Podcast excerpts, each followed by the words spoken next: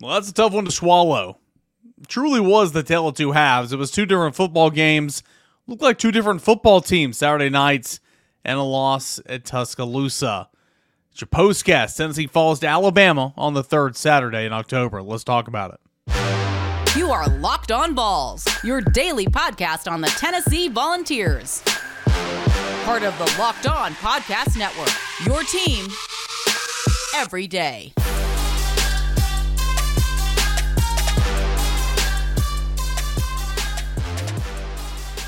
Hey, what's up, everybody? Welcome into it. This is your Locked On Vols postcast edition. I am Eric Cian. Um, just, you know, real quick out there, the purpose of this is just to get some of my, you know, unfiltered thoughts out there.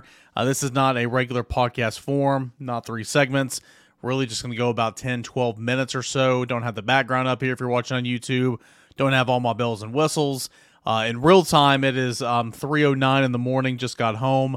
Um, I got a full day in front of me, back on the road tomorrow, so I, I just wanted to get something out there um, before we have to wait on a on a Monday Locked On Vols. And trust me, we're gonna we're gonna we're gonna uncover every single rock uh, from this football game as well.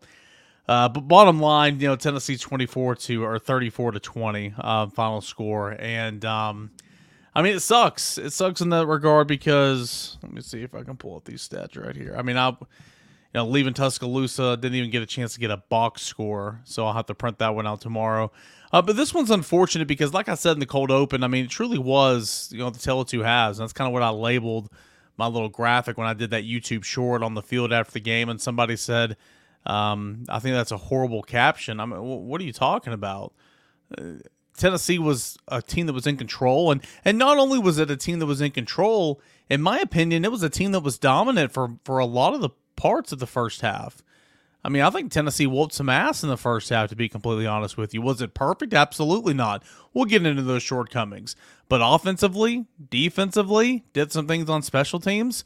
Not only, again, controlled the football game, but I thought Tennessee dominated the football game in a lot of areas. But hey, it's why you go out and play the four, it's why you go out and play four quarters.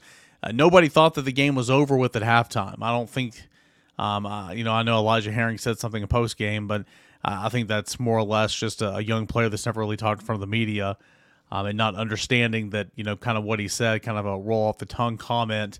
Um, you know, people will take it to, to heart. He he did say that, he that, you know, something along the lines of, I don't have the quote in front of me, but something along the lines of, the question was what kind of what was different first half, the second half, and he said, you know, we just kind of took our foot off the gas, thought you already had the game won. And maybe he truly did mean that. I, I hope not. I hope that's not the case. But, um, I don't think anybody, I don't think any media covering it, I don't think fans, I don't think you, I don't think I, I don't think anybody thought that the game was over at halftime, but you thought Tennessee was in really, really good control and um, had a great opportunity to hold out for thirty more minutes and win this football game, and, and then it just snowballed, man. Um, after winning the first part of the middle eight, okay, and uh, you know, one of the four, one of the, one of the t- two four downs that Josh Heupel went for that was inexcusable in my opinion, Joe Milton gets stuffed on fourth and one running right. All right. Um, you, you, you turn the football over. Just a couple, couple minutes left in the half, and you give Alabama a short field. And Alabama goes, marches down, you know, probably about twenty yards or whatever. And then on a second and seven, just outside the red zone, you take a shot to the end zone, and it's a ball that's really played well by Nico Slaughter at cornerback, who was the cover corner. Played it really, really well. Kind of batted that ball back in. Jalen McCullough caught it into the end zone and had a little touchback. I mean, that was a great play, great play. And so Tennessee not only had the had the back of its offense, but it, it not only bent its back, you know, in the red zone, if you will, but it gave the football back to the offense for another opportunity to go and see what you can do. Go and see what you can do, um, you know, right before the half. And Tennessee marched, I want to say, eighty yards on ten plays. Took about three minutes, a little less than three minutes off the clock. And did just that. Went went and scored, and it was a beautiful ball from Milton to Castles for the touchdown. Showed showed some touch on that football. Beautiful ball, and um, man, that was that was a really really good ball. And it was it was on third and uh, third and goal, goal to go from the seven. Anyway, Tennessee won the first half of the middle eight, if you will, the first four, and did a great job. Goes into halftime, you know, with with all the momentum in the world, twenty to seventeen or twenty to seven, excuse me. And then you come out and the defense gives up um, a, a touchdown on, on two plays, inexcusable. And then when Alabama kicks it to Tennessee, you have that very confusing play where what's it a fair catch, where it's a, not a fair catch, who called the fair catch, what's going on. I, you know, at the time of this recording, again, it's the middle of the night. I'll have to go back and watch the tape. I'll have to ask some more questions. Josh Heupel didn't really seem uh, Josh Heupel, it felt like in his postgame comments that he knew exactly what it was, and um, he was okay with it, to be honest, but I'm still very confused about it. You know, what happened on that Um, you know, that, that fair catch, non-fair catch, whatever. Well, regardless of what it was, it went from Tennessee getting the ball at the twenty-three to, the, to get, getting the ball at the four. I mean, that closes your playbook, guys. And I mean, that was, that was awful. So it just went from there and from there. And then Tennessee, you know, gave up a touchdown. And, and then obviously Alabama came back and took, took a touchdown lead um, after Tennessee failed to uh, pick up another fourth down that led to some points. Yeah, you know, that one led to seven. And, um, you know, that was another another fourth down that was deep in your own territory, and it's kind of inexcusable. Should have punted that ball away. That one led to seven. That was the go-ahead touchdown. And then later on, Joe Milton gets hit from the blind side and, and fumbles, and it was a scoop and score twenty-four yards out, and that brought you to the score thirty-four to twenty where we where we kind of parted ways. And I'll need to go back and watch that individual play. I want to see if Joe Milton could do anything better for in real time. It felt like that internal clock was tick, tick, tick, tick, tick, tick, get rid of the football. That's kind of how I felt watching that football play.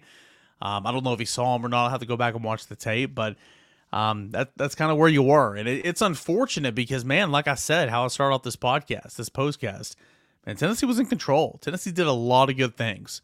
Um, and it's a shame because you had a quarterback that threw for one hundred seventy-six yards in the first half, two touchdowns, completed well over seventy percent of his passes. You compare that stat line in the first half to what he did all last year, last week against A and M. That's something to celebrate. And and then the second half, sure, he wasn't his greatest, but the entire offense wasn't its greatest. I mean, Joe Milton got sacked three times in the second half. Um, Tennessee still couldn't run the football at all, all game long outside of Joe Milton in the run game. I thought he was really, really effective in the run game, but Tennessee couldn't get the run game going with Jalen Wright, Jabari Small, or Dylan Sampson whatsoever. Um, you know, Tennessee lost some one-on-one matchups, had some drops in the second half, started behind the sticks a little bit. The game was already in in, in hand, if you will. You know, Tennessee had already lost the game, um, and I think that's when they started struggling with the environment. But overall, in the football game, I think Tennessee handled the environment very well. I'll say this, it was not that loud. I mean, it was loud. I'm not trying to be disrespectful. It was loud, but Florida earlier this year was louder. Athens was deafening compared to what Alabama was, uh, you know, earlier today. Um, there's been other venues that have been louder than that, but I think Tennessee handled the environment very well. I just think Tennessee did not make adjustments coming out of the break. I think Tennessee obviously took its you know foot off the pedal. Um, I think Tennessee made self-inflicting mistakes, and I think Josh Heupel, um, is, you know, the one was in the first half, but the other was in the second half. You're going for fourth down on your own territory. Like, what are you doing? What a mistake. What a horrible mistake. Um, that's bad. And also the officials were horrible in this football game. Not the reason why Tennessee lost the game.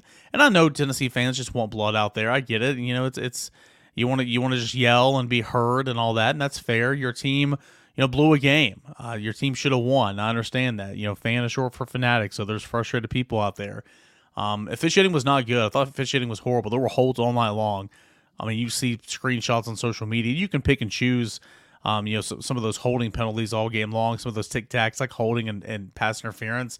If you really look at it, you can call that penalty pretty much every play. But, you know, when you're choking arm around the neck of a defensive lineman coming off the edge, you know, that's holding. And, and, and that was not called whatsoever. I think Squirrel White got mauled in the end zone at one point in time. Um, there was a defensive hold uh, that, that kept Tennessee on the field.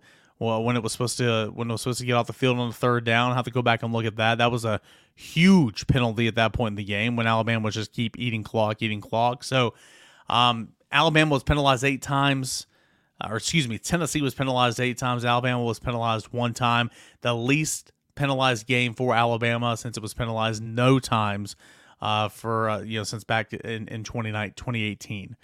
So. Um, It was not a good, uh, not a good day for the officials. No ifs, ands, buts about it. But you know, Tennessee lost this game. Tennessee lost this game because they got its butt whooped in the second half.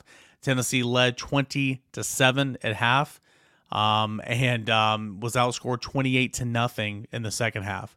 That's inexcusable. inexcusable, and more so than anything. And I and I'll write about this, you know, when it go when it goes out of VolQuest dot com later today on a Sunday. But you settle for two Charles Campbell field goals in the first half, and though you were going up ten nothing and then thirteen nothing, and you're feeling good about yourself, I, you know, I kept sitting there thinking like, man, those should have been sevens, should have been sevens. Don't need to trade threes for sevens against a good team in Alabama, and Jalen Milroy, who's feeling himself, and Jermaine Burton, who's catching everything here lately. And you know, when when you look at it, that's that came back to bite Tennessee. Came back to bite Tennessee. Tennessee's not been a good red zone football team. Um, I have the stat, don't have it in front of me, but uh, yet again, Tennessee was horrible in the red zone, scoring three of four chances, only one touchdown, two field goals. Uh, the other was a turnover on downs later with like two minutes left in the game, and you know Tennessee was trying to score, and it didn't. So um, Tennessee also was really bad on third downs and zero for three on fourth downs. Tennessee overall, I believe, was eight of twenty-one or eight of twenty-two on third and fourth down opportunities. Tennessee's one of the worst fourth down conversion teams in America. Um, went into the game three of ten, was zero for three, so now three of thirteen on the season. That was one hundred twentieth in the nation going into the weekend, and you're zero for five on fourth downs in the last uh, two weekends. Um, uh, again, we'll, we'll get into the stats. We'll continue to break it down. We'll continue to talk about it. We'll go look at Joe Milton, who I thought played a, a really solid game. Thought he came out and ran well. Thought he came out and started the football game well. Um, are there throws he wished he could have back? Absolutely, especially in the second half. Um, the scoop and score, you know, that's a turnover. Again, we're talking about turnovers. It's another turnover for Joe Milton in S E C play. Uh, but he he did a lot of positives tonight that that I think that if you're a Tennessee fan, you should you should feel good about moving forward. And sure, there's Tennessee fans that say, well, season's over. Play Nico. Play Nico. I mean, and I hear you. I mean, Tennessee's not going to Atlanta this year, but um. I mean, they're not eliminated yet, but in my opinion, Tennessee's not going to Atlanta this year. But uh, you know, Joe Milton did some things. Joe Milton did some things in this football game that you should feel good about, honestly. Uh, we'll continue to break it down on Monday. We will look at every single part of this football game. We'll hear scoring plays courtesy of the Vol Radio Network. We'll do Caner stats and grades. Uh, some more notes that I found from my rewatch. We'll see what Pro Football Focus has to say, all that and more uh, on a Monday Locked On Vols. Disappointing. It is disappointing. No ifs, ands, buts about it. Tennessee should have won this game. Tennessee was in control, and I picked Tennessee to win this game, and I was sitting there feeling pretty in the first half because Tennessee was dominating that football game. But you got to play four quarters, and unfortunately, Tennessee did not play four quarters. I look forward to hearing what you guys have to say at underscore Caner, at Locked On Vols. Um, we'll see you on Monday, guys. We'll continue to recap at Tennessee falls thirty-four to twenty. This is your postcast, Locked On Vols.